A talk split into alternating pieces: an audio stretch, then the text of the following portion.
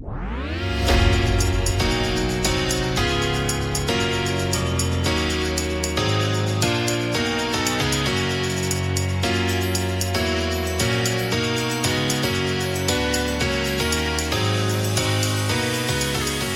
ska ni vara välkomna till Bladets handbollspodd OS special och eh, det är verkligen special. Eh, och jag har inte Robin med mig denna gången utan jag har eh, Per Johansson. Välkommen Per!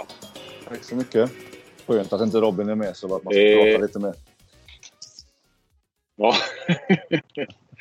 Eh, Robin kommer nog vara med lite då och då. Vi ska ju köra eh, varje dag under OS vilket känns fantastiskt. Med, med som sagt lite, lite gästspel av Robin som annars har semester tror jag eller pappaledighet. Han har ju blivit tvåbarnsfarsa här i, i sommar.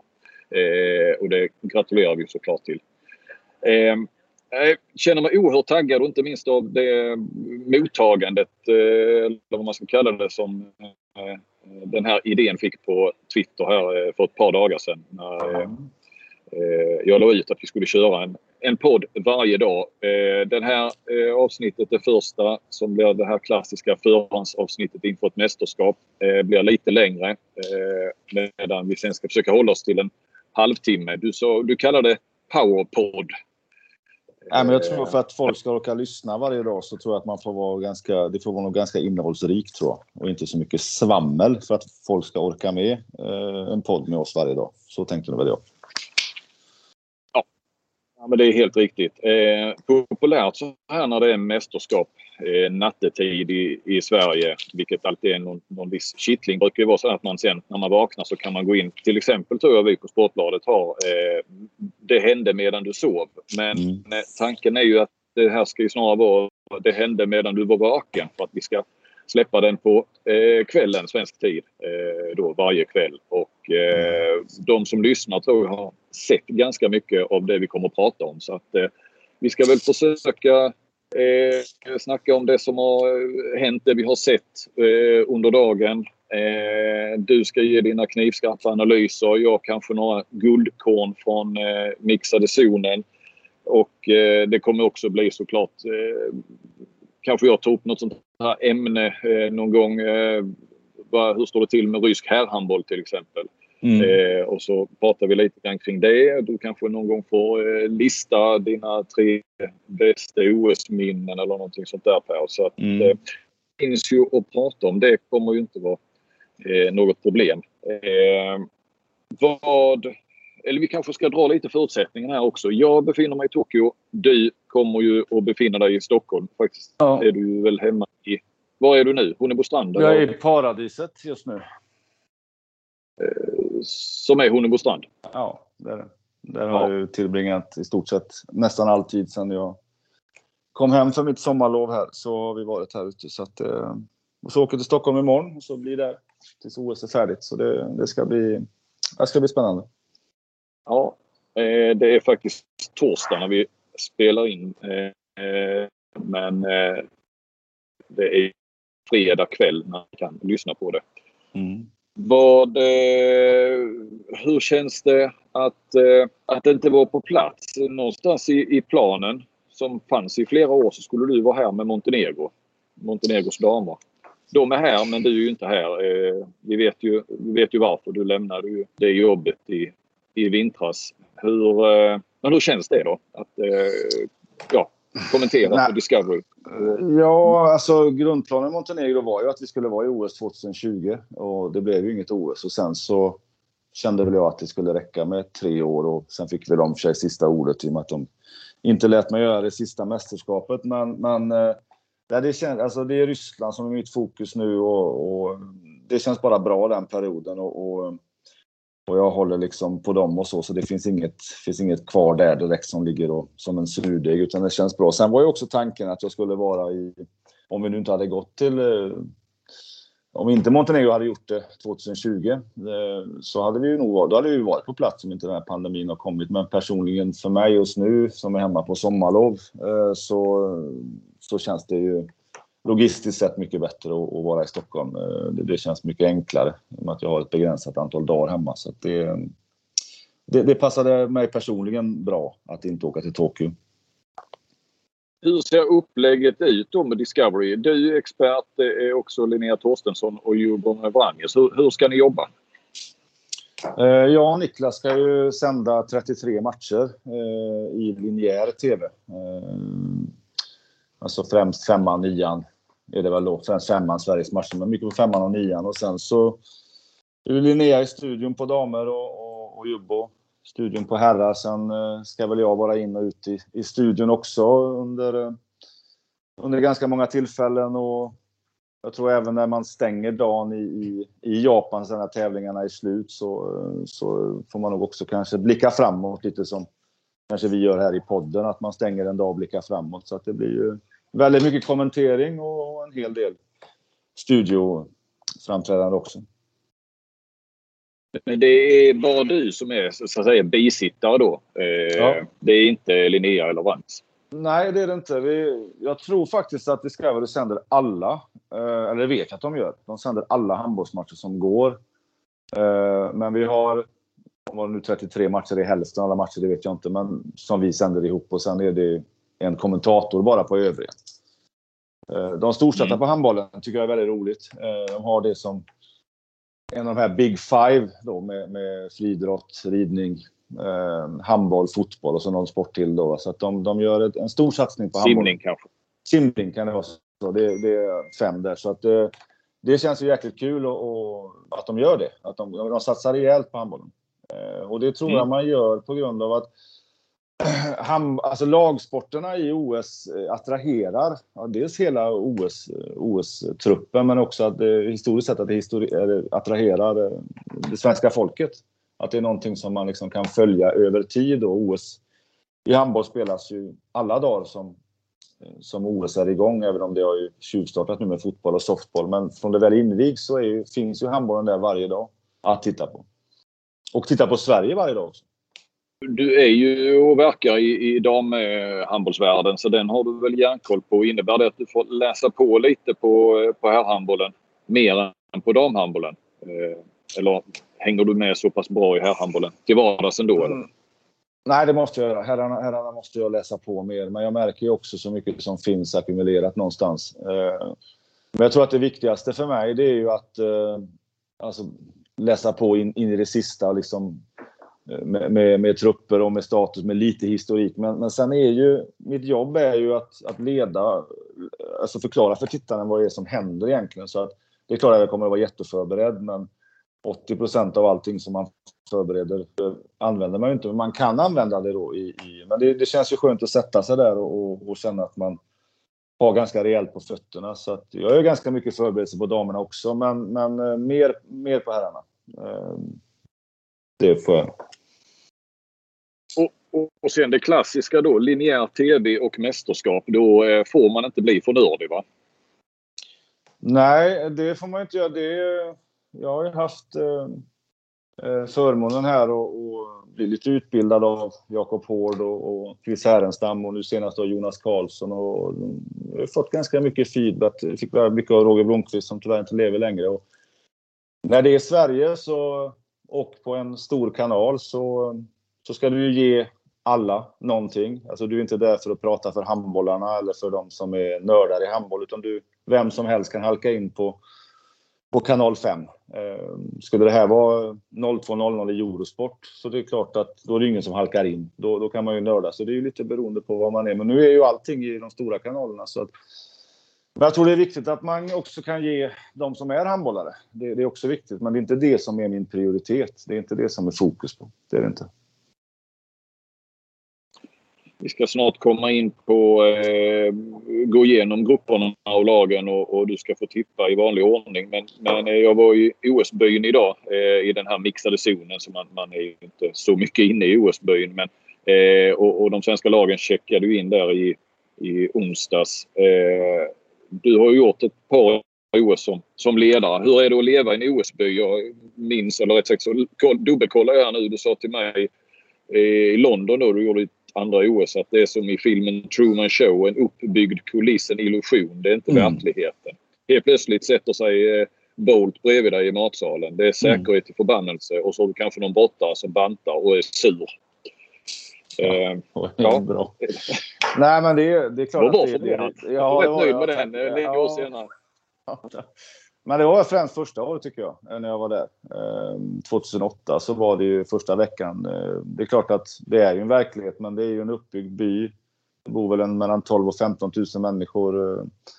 Eh, allt är gratis, alla stjärnor är där, du ser dem hela tiden. Och, och, nu är det, tror jag inte, de som är där för första gången nu tror jag inte riktigt det är så, för det är mer eh, restriktioner. Och man, men då när jag var där, de två gånger jag varit där, så blandas ju alla hela tiden. Och då, då kunde du ju se Federer och på andra sidan vägen gick Nadal eller Messi eller Kobe Bryant. Eller, det var ju... Och sen blev ju det också en vardag såklart. Och det, var, det var lättare andra OS men ändå så, så är det ju bland människor som du har sett på TVn och som... Ja, det, det är svårt att förklara men eh, vi delade hus med Schweiz för, eh, ja, i Peking då. Och då träffade jag Roger Federer i hissen och då hade jag faktiskt bestämt mig för om jag skulle träffa honom. Så jag frågade honom om vi skulle, kanske vi kunde slå några hinka bollar dagen efter och sådär. Det blir ju sådana minnen som man kan ta med sig också. Han, han tackade ju artigt nej då, men det, det var liksom... Ja, det, det blir många speciella situationer. Det skulle göra eller? Ja, men jag ville... Jag vet inte. Men du, jag ville, du anade att anar att han skulle säga nej. Ja. ja. Och fråga, men... Du ville ha ställt frågor. Ja, det var, ja, och i hissen och så. så att, eh, för vi kunde ju inte han bo där så länge för att det är också så att även de här stjärnorna har ju sina idoler så att det finns ju vissa som är extremt uppvaktade av andra lika stora stjärnor i andra sporter. Så att några av dem har ju haft besvärligt att bo där vet jag. Federer är en av dem, Bolt också. Och också några i det amerikanska basketen, Dream Team och så. så att, eh, ja, alla har ju idoler på något sätt. Även hur stor man än är. Ja. Eh, nu, var inte, nu är inte jag så stor var ju, i och för sig, men du förstår vad jag menar. Det, det, det är ju all världens, alla världens stjärnor är ju där i stort sett i de flesta mm. idrotter.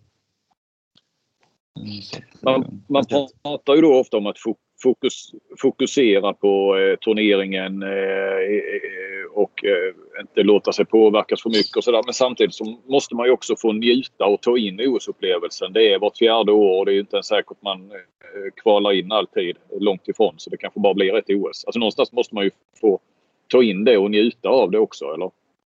Ja, men det måste man göra. Men jag tror också man har en fördel som att vara en, en del av en, ett, ett, lag, en lagsport. I och med att där är det inte liksom 100 meter så är det över eller, eller kasta en diskus. Utan här, här har du ju också chansen liksom att, att växa in i OS-kostymen på alla sätt. Eh, med det här vi pratar om idrottsligt, idrottsligt och hur liksom du ska skapa en, så att säga, en struktur där som är såklart mycket svårare än, än ett EM eller VM. Och där tror jag lagsporterna har. För du, du har alltid du har varandra där och du du spelar under så många dagar. Så att eh, till slut så acklimatiserar det ju. Vi, vi är bra på att anpassa oss, vi människor. Och till slut så, så är man ju där och då blir det ju inte lika, eh, lika mycket fågelunge och gapa med munnen när man har kommit en bit in i det. Därför vet jag att vi åkte ju tidigt just för att få det här. Det tror jag Sverige också gör då. Man åker, man är där i OS-byn kanske någon vecka innan, i alla fall en fem sex dagar för att verkligen liksom få ta in allting. Så att man är, man är skapligt förberedd som typ OS i Peking, kinesiska muren ska göras och de här sakerna innan. Det var ju vi ganska noggranna med och så, så att man kan sätta fokus verkligen på, på, på varför man är där. För man är ju där för att prestera och det ibland så känner man sig ganska långt ifrån det i och med att det är så extremt mycket intryck. Vad är ditt bästa OS-minne Per? Ja, det är klart att när man tar upp... Det, det visste jag att du skulle fråga. Eh, men mitt bästa, jag har två då. Mitt bästa OS-minne är när jag var med min vän Claes-Göran Augustsson 2004 i Aten och vi hyrde en lägenhet mitt i Aten av Greklands team manager Kostas. Och åkte runt och såg en massa idrott och, och, och bettade och levde ett härligt liv i, i 16 dagar. Och då var det ju helt otänkbart att jag själv skulle liksom vara i OS fyra år senare som jag var. Det var ju... Um, det var, det var ju orealistiskt på det, på, då just när jag var där, men, men just att få uppleva hela den här första perioden med damlandslaget när vi tog oss till OS och när vi också tog oss till kvartsfinal då. Eh, slog ut ett stjärnspäckat Tyskland, en, en, bra generation Brasilien och, och fick sedan storstryk mot Norge i kvartsfinalen. Men det var ju en, en jättesuccé av den generationen. Eh, så det är klart att det, det var det ett stort minne. Mm, mm. Eh, vad ser du mest fram emot eh, i detta OS? Ja, men också sånt som kommer upp direkt i huvudet så, så är det ju Sveriges herrar. Eh, jag tycker att Sveriges herrar har en, en, en, något otroligt stort på gång som startades redan 2017 och silver 2018 och sen någon dipp hemma och sen det som hände i Eh, tidigare år då. Så att det, det är nog det jag ser fram emot mest. Jag tror att Sverige kan ta guld och skulle bli överraskad om man inte spelar några medaljer faktiskt. Sen, eh, sen kommer vi följa Montenegro såklart. Det, det, det kommer för alltid vara extra kring hjärtat. Eh, även om avslutet blev som det blev så eh, hade jag ändå inte varit där med dem nu. Så att, eh, det, det, är väl handbollsmässigt de två lagen jag kommer att följa mest att säga och är mest eh, spänd på eller intresserad av att följa. Mm. Om vi då börjar med att titta på herrarnas turnering, för det är de som kliver in först eh, mm. på lördag. Och eh, tar helt enkelt Grupp A först. Eh, vad, vad säger du om, om de sex lagen då? Generellt kan jag väl säga om, om, om herrturneringen eh, att eh, det är väldigt många bra lag med. Eh, det finns ingen klar favorit. Det är, eh, skarvar man lite, i alla fall åtta lag som kan ta medalj, tror jag.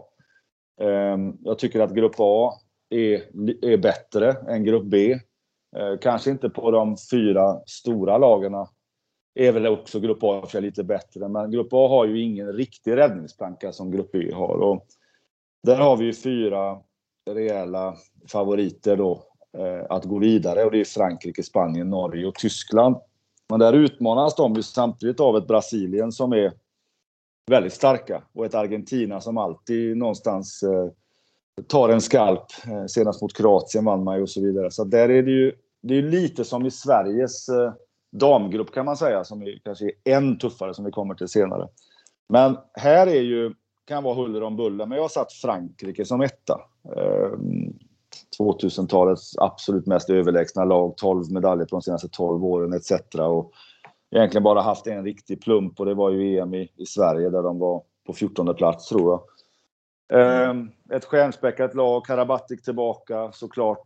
Ehm, inte lika bra längre men eh, har ju en enorm påfyllnad framförallt av vänsternior med Dicka Mem och Melvin Richardson och Remeli och, och eh, är ju kompletta. Förutom att man inte har någon riktig playmaker och att man har svaga målvakter. Det talar ju emot då. Högernior menar du då? Högernior, ja. Så kanske fel. Högernior alltså har ju en, en, en otrolig förmåga att få fram vänsterhänta högernior, lite som Slovenien, bara öser fram eh, playmakers så är det ju eh, de har ju för många vänsterhänta egentligen för att de har för lite playmakers och, eh, och saknar en toppmålvakt. Eh, det är ju klart emot och det är också det som man ser i PSG, varför de aldrig vinner, för att de inte är tillräckligt bra målvakt. jag har dem som etta ändå. Men det är lite tombola där i Grupp A faktiskt, för att vi har Spanien som på andra plats. Ehm, suger ju ut, alltså krämar ut det sista nu från den här generationen som har två raka EM-guld och tog brons senast i VM. Har ju inte den påfyllningen som andra lag har, men det är också så, det är lite koppling till Bengan Boys när, när, när, när, spelarna fortsatte i hög ålder att prestera. Då är det så många som inte får plats, men här är det ju fortfarande eh, Enterios, Sermiento, eh, Garcia och så vidare. och så vidare. Det är ju ett, ett ålderstiget lag. Eh, men, men, ett lag som har presterat på en oerhört hög nivå, de, framförallt de senaste åren. Eh, Ehm, där eh, ett stort avbräck i Canarias som inte kommer med. Också yngre bror Dutjebajev Dani inte med. Så de har en brist på högerhänta 9 spelare Har egentligen bara tre 9 spelare med sig som kastar bollen med höger hand. Och likt Frankrike kommer de också förmodligen att spela med en vänster, ett vänsterhänt alternativ då som mittnia i framförallt den äldre brodern eh, Alex Dutjebajev. Eh, enorm rutin och det är bara någonstans frågan när, om det är färdigt eller inte färdigt. Men det här är ju sista dansen för många, bland annat Raúl Entrios som har varit där och säkert spelat i 20 år i landslaget. Så det, är många som gör sitt sista mästerskap och också lägger av efteråt. Eh, utmanas av... Ja. Antingen, jag tänkte på Spanien, ja, antingen blir det ju då en, en, en, jäkligt lyckat att de har, trots att de har ju kanske lidit lite av att det skjuts upp ett år. De hade ju säkert gärna velat haft det eh, för ett år sedan med, med tanke på åldern och sådär. Eh, eh, eller ja, och, och, och, kanske lyckas med det Bengan Boys gjorde hemma i 2002 där de väl nästan gick lite grann på övertid men lyckades. För jag menar Spanien det är ju OS-guldet den här generationen saknar. De har ju VM-guld och dubbla EM-guld. Att, ja. ja. men det är precis så. Det är bara liksom där när jag sluttade ner för alltså eh, Sverige gjorde ju också ett försök till efter 2002. 2003 mm. då blev det ett stort misslyckande och det det, det är precis där. Det är det sista de här gör tillsammans. Men kompetensmässigt, erfarenhetsmässigt och, och alla de meriter som de har. Framförallt också spelat i otroligt stora klubbar. I de största klubbarna i Europa så är ju... Eh, de kan mycket väl, väl vinna men, men det, jag är inte så säker på så att säga att det ska gå ett år till. Men eh, det får vi ju se. Eh, mm. Jag har Norge som trea. Eh, Norge kanske borde ha vunnit någonting redan. Har ju haft, eh, har ju varit lite oskandinaviskt så att man eh, man går ju för guld. Det har man gjort i EM och VM. Och de har ju två VM-silver och ett EM-brons i närtid. Men mm, jag vet inte. Göran Johannesson läste jag nu här igår. Skadad, vänsternia. Stort avbräck för dem. Trycket blir ännu större på Sagosen. Men samma där då, högernior i absoluta världsklass med, med Reinkind och Röd och Tönnesen och Tangen. Det är liksom, det är också en, de skulle också behöva lite fler högerhänta niometerspelare för att vara eh, kanske riktigt slagkraftiga, men ändå spelat ihop länge. Coach som har varit med dem länge, bra kanter, krigare i Bjarte Myrtag som vi har där i exempelvis, liksom har alla ingredienser. Skapliga målvakter får man ändå säga, inte till kanske topp-topp, men men okej okay målvakter och, och, också ett lag som kan ta, eh, ta medalj. Eh. Och eh, då har jag Tyskland som fyra då i den här gruppen och det Ja, varför har jag det? Jag tycker de ser bättre ut än de har gjort tidigare. Lite tuffa avbräck på Vincek och Fabian Wide, två viktiga spelare för dem. Men historiskt sett så har, de, har, man ju, har Tyskland alltid varit som bäst när de har varit som mest uträknade egentligen. Men nu tycker jag de har en ganska homogen trupp och de har en bra erfaren ledare i Islason och har ett fint lag, också ett bra målvaktspar. Man har ju tagit väldigt tunt med medaljer de senaste säg, 20 åren. De, OS-brons 16 sist i och för sig, EM-guld 16, det var ju ett sånt magiskt år för dem. Men sen är det ju väldigt tunnsått. Sen har de inte tagit medalj sen de vann sitt eget VM-guld på hemmaplan då. Så att, eh, men också, kan också stå där i en final. Eh, alla de fyra lagen kan stå i en semi och final eh, utan att det skulle vara en överraskning. Och så har vi femma Brasilien, som alltså med jättefina kantspelare med Borges och Tjoffa och en tuff mitt, eh, en pivot i Morales och många fina niometerspelare som också kommer, kan ta en eller två. Det räcker ju att de slår Argentina så en till så kan det räcka. Så att det är ju en stark utmanare. Argentina gjorde sitt bästa VM någonsin sist, elfte plats. Eh, vi var inne på att slå Kroatien. Eh, Cadenas, coachen, vart i Barcelona, Spanien, i Leon nu i många år och kan det här och, och eh, lever ju fortfarande på bröderna Simone, Pizarro, Fernandez som de har gjort i alla de här åren. Jag tror att alla de var med för tio år sedan när, när, eh, när Sverige slog Argentina. Nej, Argentina slog Sverige i hemma-VM. Eh, mm. Så att det är inget lag heller som går att liksom... Det är inget Kongo eller någonting, eller Marocko eller något som liksom bara går att städa av. Så att den här gruppen är, nu mer jag pratar om den, så är, så är den tuffare än andra gruppen. Men då blir Brasilien fem och Argentina sexa. Där, där Brasilien tror jag är den som kan putta ut ett av de här fyra europeiska då. Mm. Och så har vi Sveriges grupp, grupp B. Ja, och den, den kan man ju när man tittar lite grann tycka, okej, okay, ha mm, lite samma struktur, ännu tydligare struktur där med, här tror jag det är ganska... Jag skulle bli väldigt förvånad om inte Danmark, Sverige, Egypten och Portugal går vidare.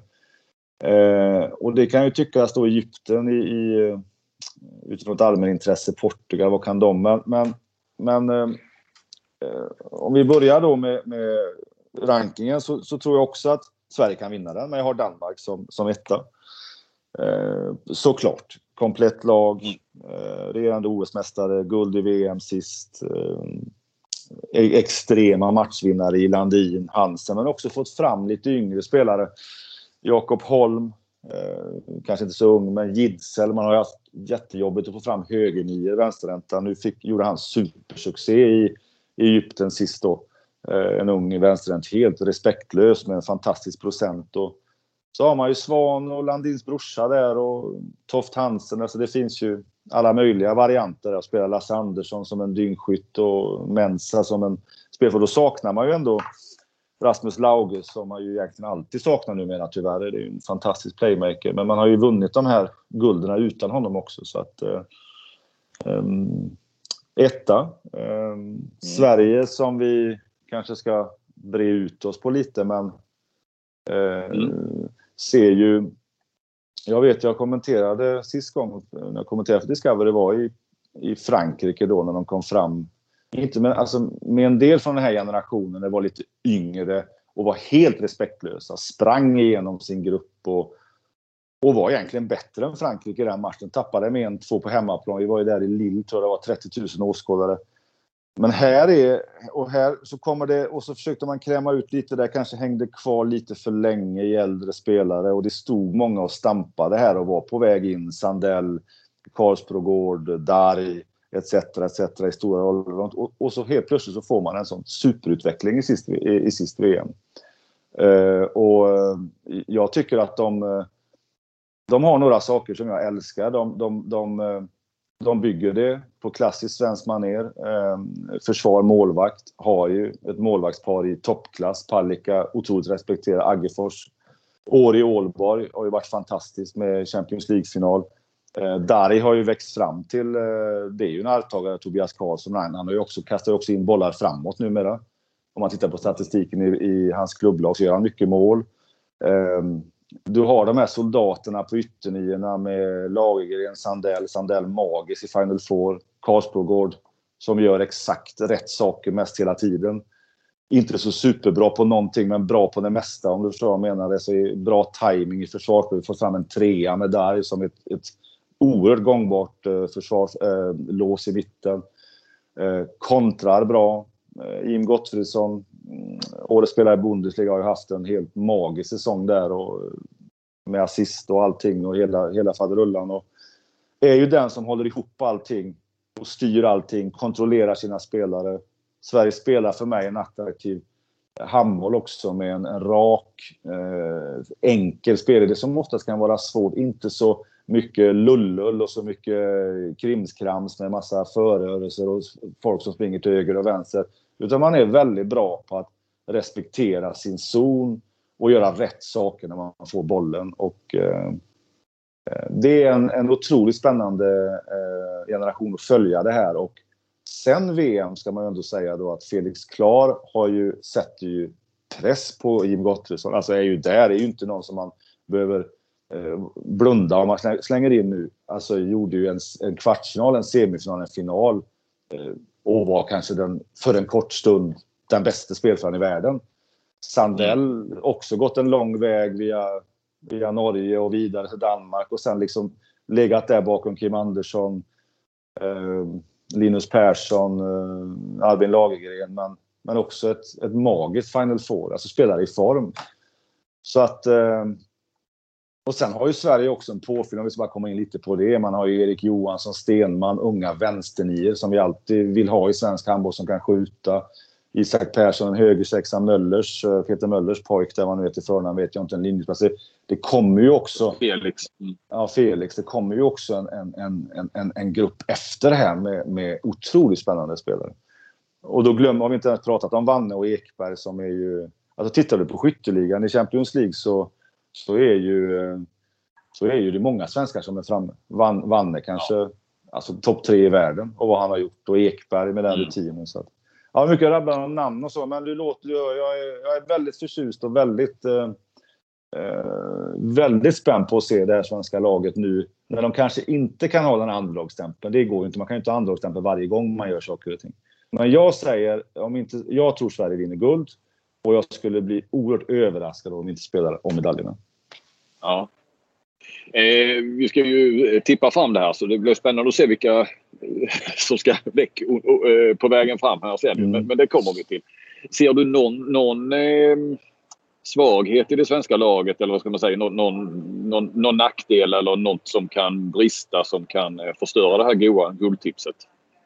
Nej, men det finns ju massa svagheter i det svenska laget, eh, gör det ju. Men, men eh, om, man, om man vänder på det och tittar, det är klart att vi skulle behöva någon bättre skytt. Vi skulle behöva alltså lite fler spelare. Vi skulle ha haft bättre ettor i försvaret där vi är ganska svaga tycker jag och så vidare. Men Sverige har ju det här, verkligen det här svenska att man gör, man gör det man har bestämt. Och mm. när man gör det och såg så otroligt samspelta ut. Jag vet ju ni skrev om i tidningarna hit De har två matcher. De sitter på hotellrum i covid-karantän i 14 dagar. Men när du såg Sverige spela så såg det ut som man har spelat i fem år. Och det är nästan inget annat landslag som kan göra så. För att de har bara bestämt att nu gör vi så här och så följer alla det. Det är en sån otrolig X-faktor hos Sverige. Eh, mm. Sen kan du alltid gå ner, alltså kan du alltid så att säga, dissekera och säga och så jämföra. Det är ju ingen som hoppar som Dika Mem och det finns ju ingen Karabatic. Men, men det är ju ett lagspel vi gör och lagspelsmässigt så är ju det det som måste fungera. Sverige vinner inte eller tar inte medalj med, med, med spridda skurar, med individuella race och egna agender. Det gör de inte. Men det finns inget lag som slår Sverige på fingrarna just i det här att vi gör det vi har bestämt. Och det gör Sverige.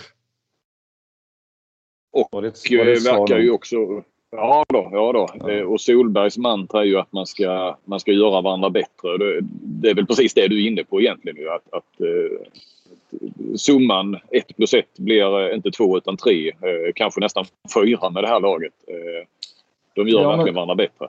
Ja men det blir det ju. Men jag tror också, nu, nu, man kan aldrig bedöma någonting om man inte är mitt inne i en grupp. Men om du ser det också tillbakadragande ledarskapet han har Alltså han eh, pratar inte så mycket timeouten och han lämnar oerhört mycket till Bokvist och jag tror att Bokvist har blivit mycket bättre för att han har fått en större roll. Han pratar med Max, han pratar med Jim Gottfried. Det kan du inte göra i så många kulturer. För att då hade bara spelarna tittat på det och undrat då kan han ingenting ledaren. Men det går ju i ett svenskt lag som har bestämt sig att vi ska göra det här tillsammans.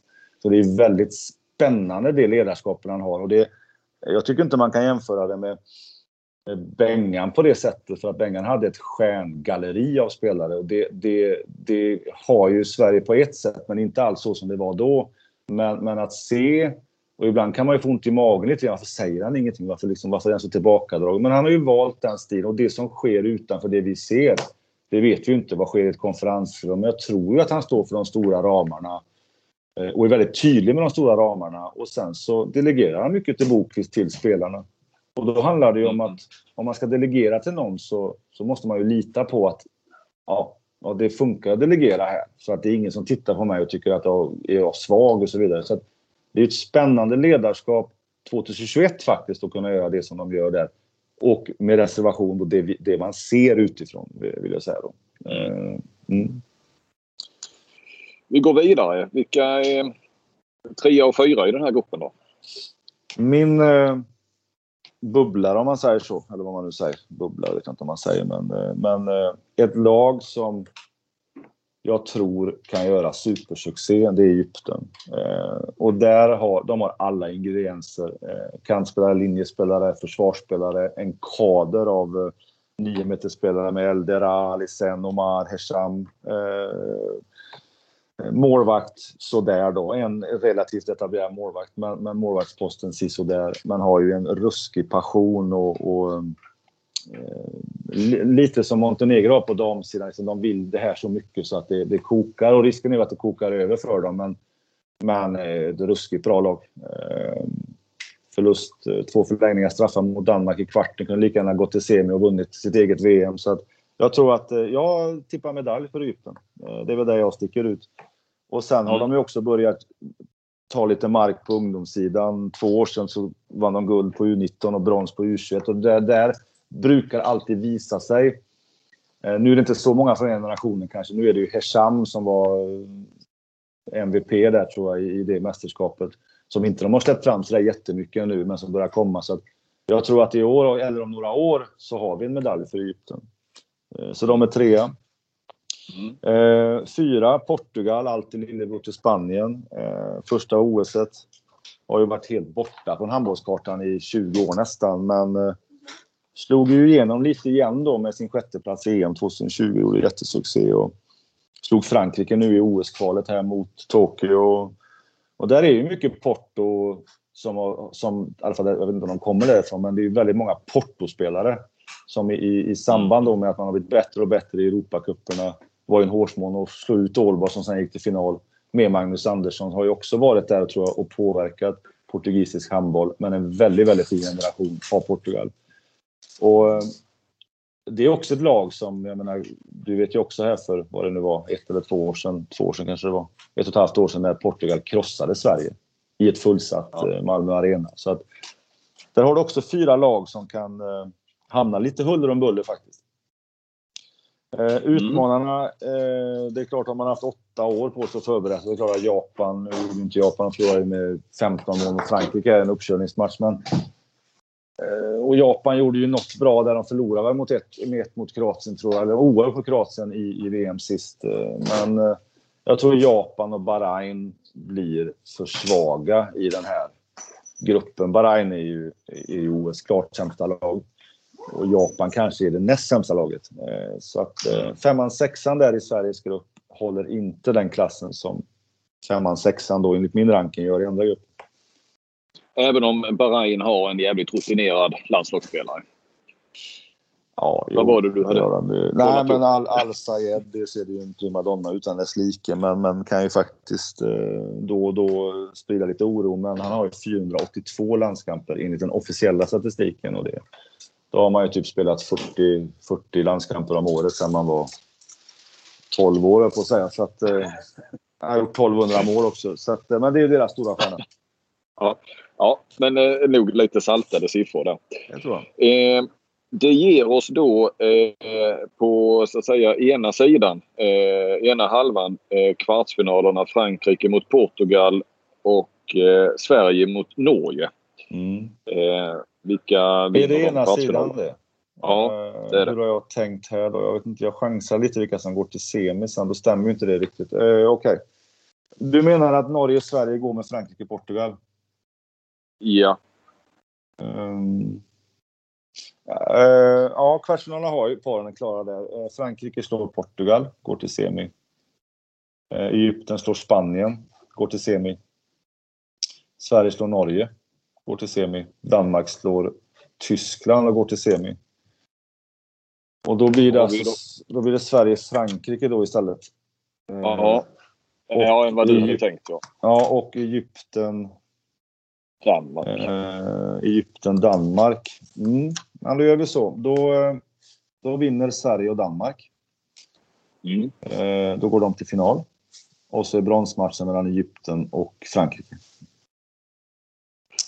Och du sa tidigare att Egypten skulle ta medalj så då får mm. de väl eh, ja. ta den på inspiration och lite mer, eh, gissar jag, eh, ladda den Frankrike. Mm. Ja, då gissar jag så. Sverige etta, Danmark tvåa, Egypten trea, eh, Frankrike fyra. Ja. Fan, tänk om vi tar guld alltså. Ja, ja. Eh, alltså det som är grejen för alla de här lagen som går vidare egentligen, det är att det blir, på här sidan blir det ju fyra stentuffa kvartsfinaler. Eh, det, det, finns inte, ja, 55-45 kanske kan bli någon match, men eh, alltså om man ställer lagen mot varandra. Men smaka på dem, Frankrike, Portugal, Spanien, Egypten, Norge, Sverige, Tyskland, Danmark. Det, det, är inte, det, det kan man lätt eh, trolla bort sig i en, eh, i en, i en förväntad semifinal. Så att alla de åtta lagen kan gå till semifinal. Ja, det är klart de kan i ja. i kvarten. Ja. jo, det... Ja, de var ju, Men... de var ju, ja, de var ju lättare än de andra. Som ja.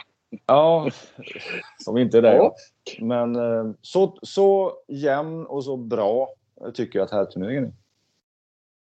Och det är mm. roligt. Eh, och vi hoppas att den slutar som du eh, spår Per. Eh, då går vi till eh, damernas turnering och en, en grupp A med, eh, ja du kan väl, eh, eller ja, ja nej, du kan bara eh, ja. dra igång här. Hur du...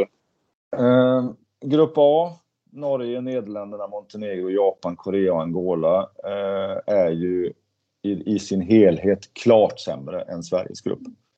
Eh, men det kan vi väl komma till då. Men grupp A så är det ju tre lag som gör upp om om, om eh, de tre första platserna. Och där, till skillnad mot herrarna så anser ju jag att Norge är en jättestor favorit att vinna OS, om man nu kan vara det, men det är de faktiskt. Där, där är det en klar etta. Och eh, Nederländerna som ju fick sitt, eh, fick, sin, eh, fick sitt guld för två år sedan, då, eller ett och ett halvt år sedan i, i Japan har ju, jag tror sex eller sju raka semifinaler hade de innan nu de inte tog sig till semifinal i, i, i EM nu sist. Eh, krämar ju också lite ur sin sista generation, men nu är Estvan, Estvan, Estvania, Pol, Estvana Polman borta. Gråt gör sitt sista mästerskap, är inte lika bra, kan givetvis liksom få till det tillräckligt för att de, de ska lyckas. De har van der Heyden, de har Louis Abbing eh, som har varit med väldigt, väldigt länge. Malerstein högersexa, Ferencvaros, Schmetz i Bukarest vänstersex. Snälder, som, alltså Tess Wester, de har det här laget som de ju förmodligen kamperat ihop sen akademin, eller på så här utan att veta. Men, eh, och det här är det sista den generationen gör. Det är inte säkert Polman kommer tillbaks, gråtlägger av och är alltid livsfarliga tvåa då. Eh, Montenegro, nu pratar vi inte så mycket om Norge, vi kan börja prata om Norge. Norge eh, tror jag är väldigt lyckliga för att OS spelas 2021 och inte 2020. För att för ett år sedan, ett och ett halvt år sedan hade de stora problem med skador. Eh, hade missat eh, medalj två mästerskap i rad. Nu kommer de tillbaks allihop. Nu är hans drömtrio där med Oftedal, Playmaker, Mörk, Christiansen. Och sen så har man ju fått fram en talang som heter Henry Ella Reistad som är eh, jag tror ingen i, i den här världen har sett en större talang komma fram som kan så mycket. Hon har en explosivitet och en, en, en tempoväxling som en, en, en Seminko eller som en färgad eller säg, som, som har med sig de här det är generna. Hon kan gå åt båda håll, hon har skott, hon från golvet, hon har, hon har allting. Och det är ju häpnande faktiskt. Jag har inte sett... Eh, det här är värre än när, när Anna Wikleva kom fram eller när Kristina Niago kom fram om man nu ska mm. jämföra med några spelare och var ju totalt överlägsen i Final Four. Alltså gjorde precis som hon ville. Jag tror hon gjorde bortemot 25 mål, spelmål i, i de två matcherna där. Och det adderar de ju till nu. Hon har ju varit liksom på gång i många år, men liksom nu det hon har gjort i Champions League varit hysteriskt bra. Eh, Löke inte med. Tror jag inte spelar så stor roll. Ehm, eh, Kari Bretsat, eh, Brattset, eh, kanske världens bästa tvåvägsspelare. Och sen har man Lunde i mål 41 år, eller 40 eller vad hon är liksom. Som inte alltid har så hög procent, men som alltid tar de skotten hon ska ta. Så att, där har vi dem. Eh, Montenegro eh, får ju tillbaks eh, en målvakt, den bästa målvakten efter graviditet. Eh, eh Marina Rajsic får däremot inte tillbaka sin playmaker eh, Milena Rajcevic som ju har varit deras stora spelare i, i massa år. Också från graviditet. Eh, men gjorde ju något helt sensationellt utan både henne och Despotovic när man slog Norge klart i sitt eh, OS-kval. Det var ju sig i Värde, det var inga, ingen publik och sådär. Det var inte det som, så som det kan vara i Nixis eller annat. Men, men men eh, har ju det här som vi pratade lite om i Egypten med ännu mer. Alltså du slåss för ditt land, flaggan, du går över allting för att vinna och har fortfarande ett par superspelare med Mehmedovic och Radicevic på kanterna.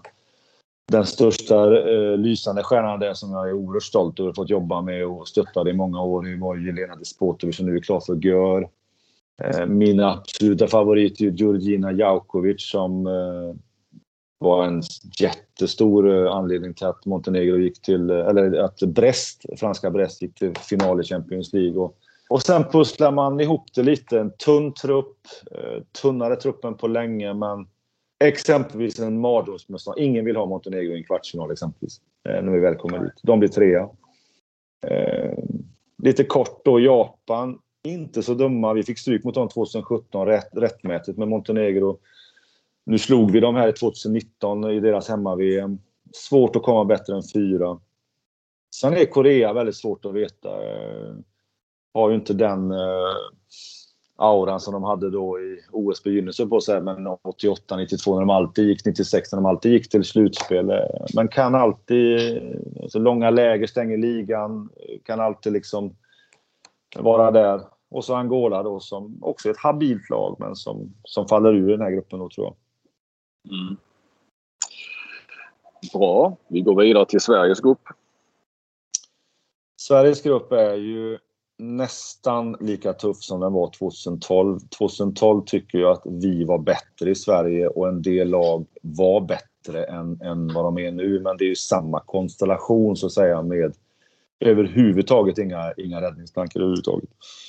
Eh, Ryssland, Frankrike, Sverige, Ungern, Spanien, Brasilien. Eh, där har jag eh, Ryssland som etta och det är jag inte så säker på att jag får rätt på. Men här är ju min generation i Rostov, den äldre generationen med Anna Sen, Makeva, Bobrovnikova, Managarova tillsammans med CSKAs nya generation, eller unga generation kan man väl säga, fräschare generation också på, på alla sätt med Dimitrieva, Elina, Skoroborachenko och så vidare. Så att har ett fantastiskt lag. Nu har ju Anna, lilla Anna då, lilla fjädern som, som vi kallar henne.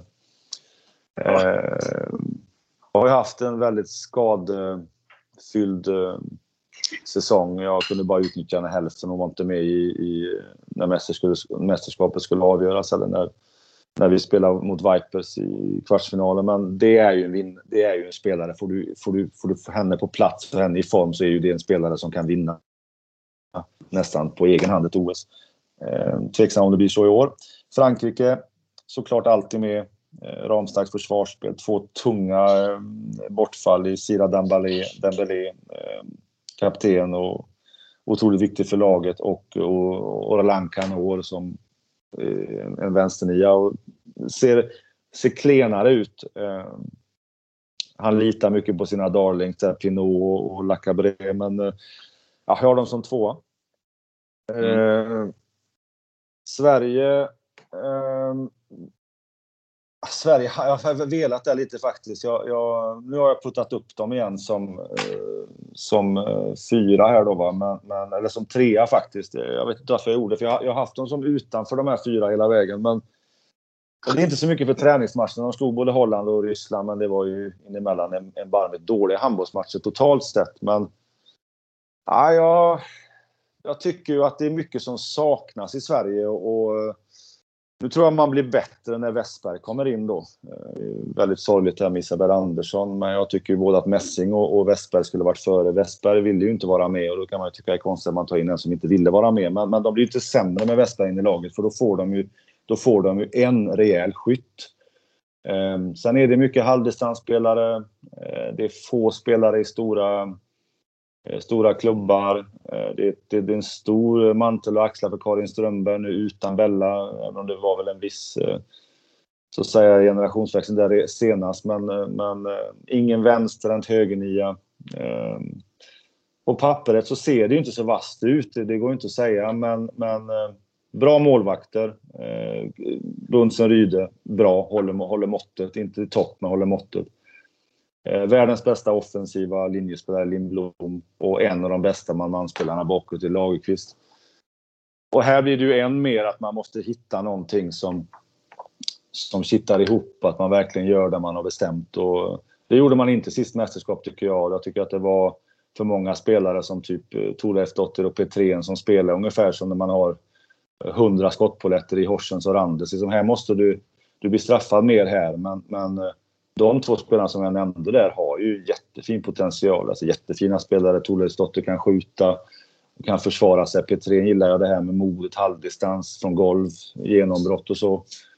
Eh, Emma Lindqvist, eh, bra soldat och så vidare. Men det är frågan är hur långt det räcker i en sån här turnering när det är så tufft varenda match som ska spela. Och eh, jag har eh, hoppat runt väldigt mycket på dem och ville säga att de skulle komma femma, men jag gör inte det nu för ändrat mig. Så säger att de kommer trea i den här gruppen och att de överraskar. Går de till kvartsfinal tycker jag det är en stor överraskning. Det Ja. Eh, och det verkar ju som att de har, går mycket på... De ska spela lite grann som herrarna. Eh, alltså inte minst försöka få till den här kontringshandbollen. Det fick de ju där mot Ryssland och Eh, och Holland. Men det var, jag såg faktiskt inte de matcherna men, men jag vet att de hade mycket kontringar. Men det var som du sa, det var kanske erbarmligt dåligt också. Nej, det var ju min, om man tittar bara tittar på matchen så ryssarna var ju liksom, jag vet inte, det var ju 50 procent deras kapacitet. Men det tar ju inte emot Sveriges insats. För att det jag tyckte jag såg hos Sverige det var att man var mycket mer kollektiva den här gången. Att man var mer, man, man gav inte bort så mycket skit som, som motståndarna kan straffa. Och det är ju ett måste när du har ett lag som inte eh, inte kan matcha de andra så att säga, spelare för spelare, för det kan inte Sverige göra. Och då måste man förstärka det här ännu hårdare. Att vi gör saker och ting tillsammans bättre än, än alla andra. Och det, det, är en förutsättning och då måste allt, allt eh, falla på plats. Och ja, visst, man vill kontra, men man har inte de kontringsspelarna som exempelvis Sveriges herrar har. Man har inte det.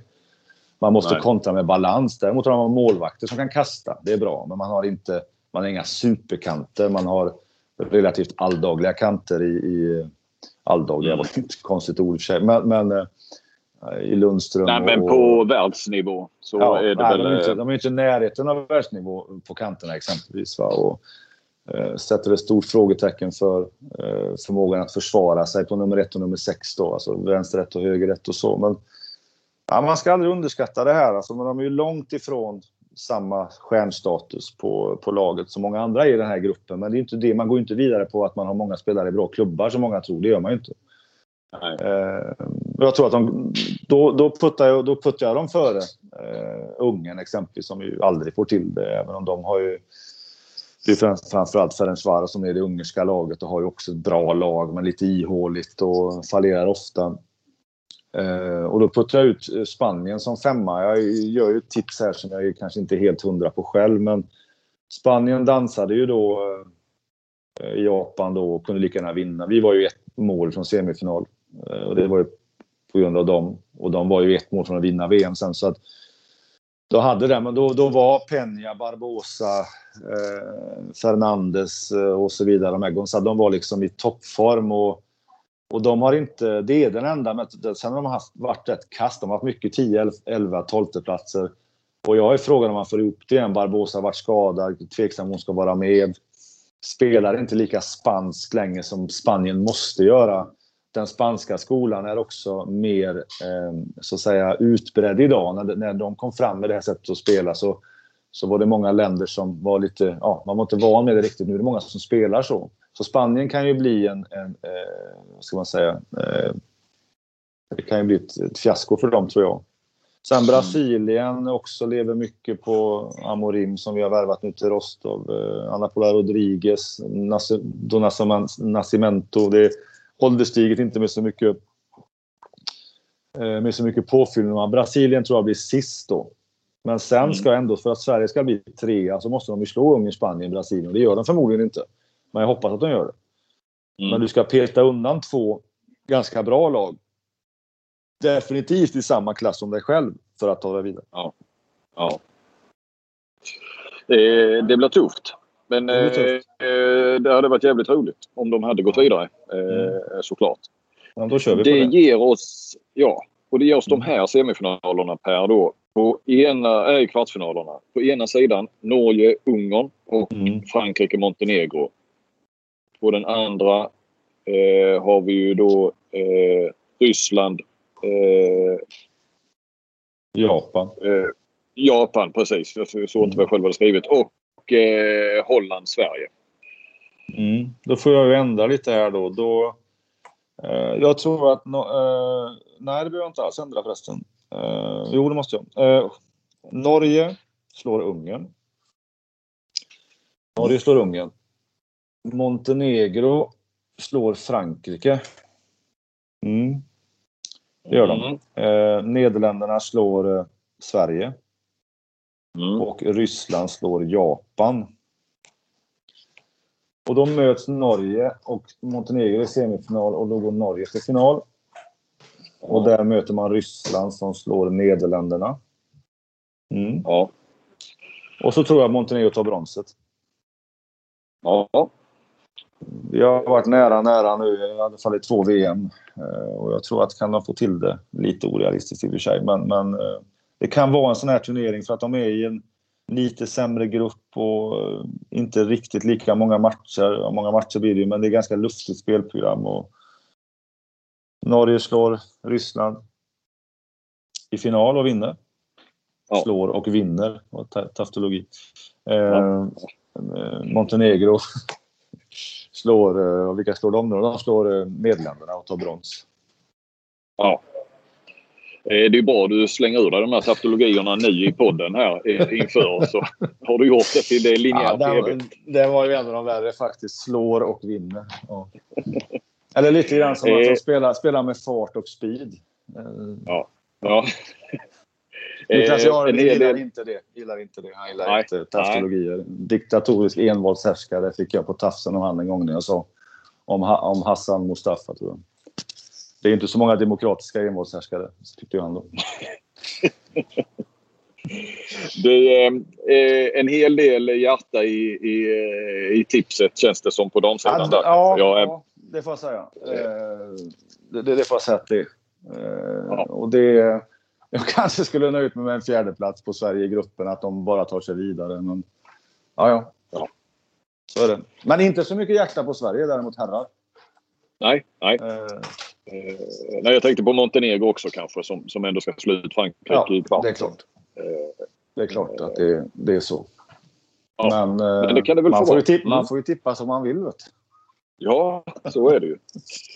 Eh, ja, men det här var väl en alldeles strålande start på eh, eh, OS-podden. Så eh, Ja. eh, tackar vi eh, för oss och sen eh, hörs vi ju redan imorgon. Och då vet vi hur, du har, hur det har gått mellan Sverige och Bahrain bland annat. Det ska bli eh, mycket kul att Mm. snacka ner den matchen. Det är väl så Mm. ni säger i TV, att man snackar ner Ja. och snackar upp. Ja. Eh, tack för att ni lyssnade eh, och eh, häng kvar i eh, den här podden eh, hela OS. Hej på er! Tack själv.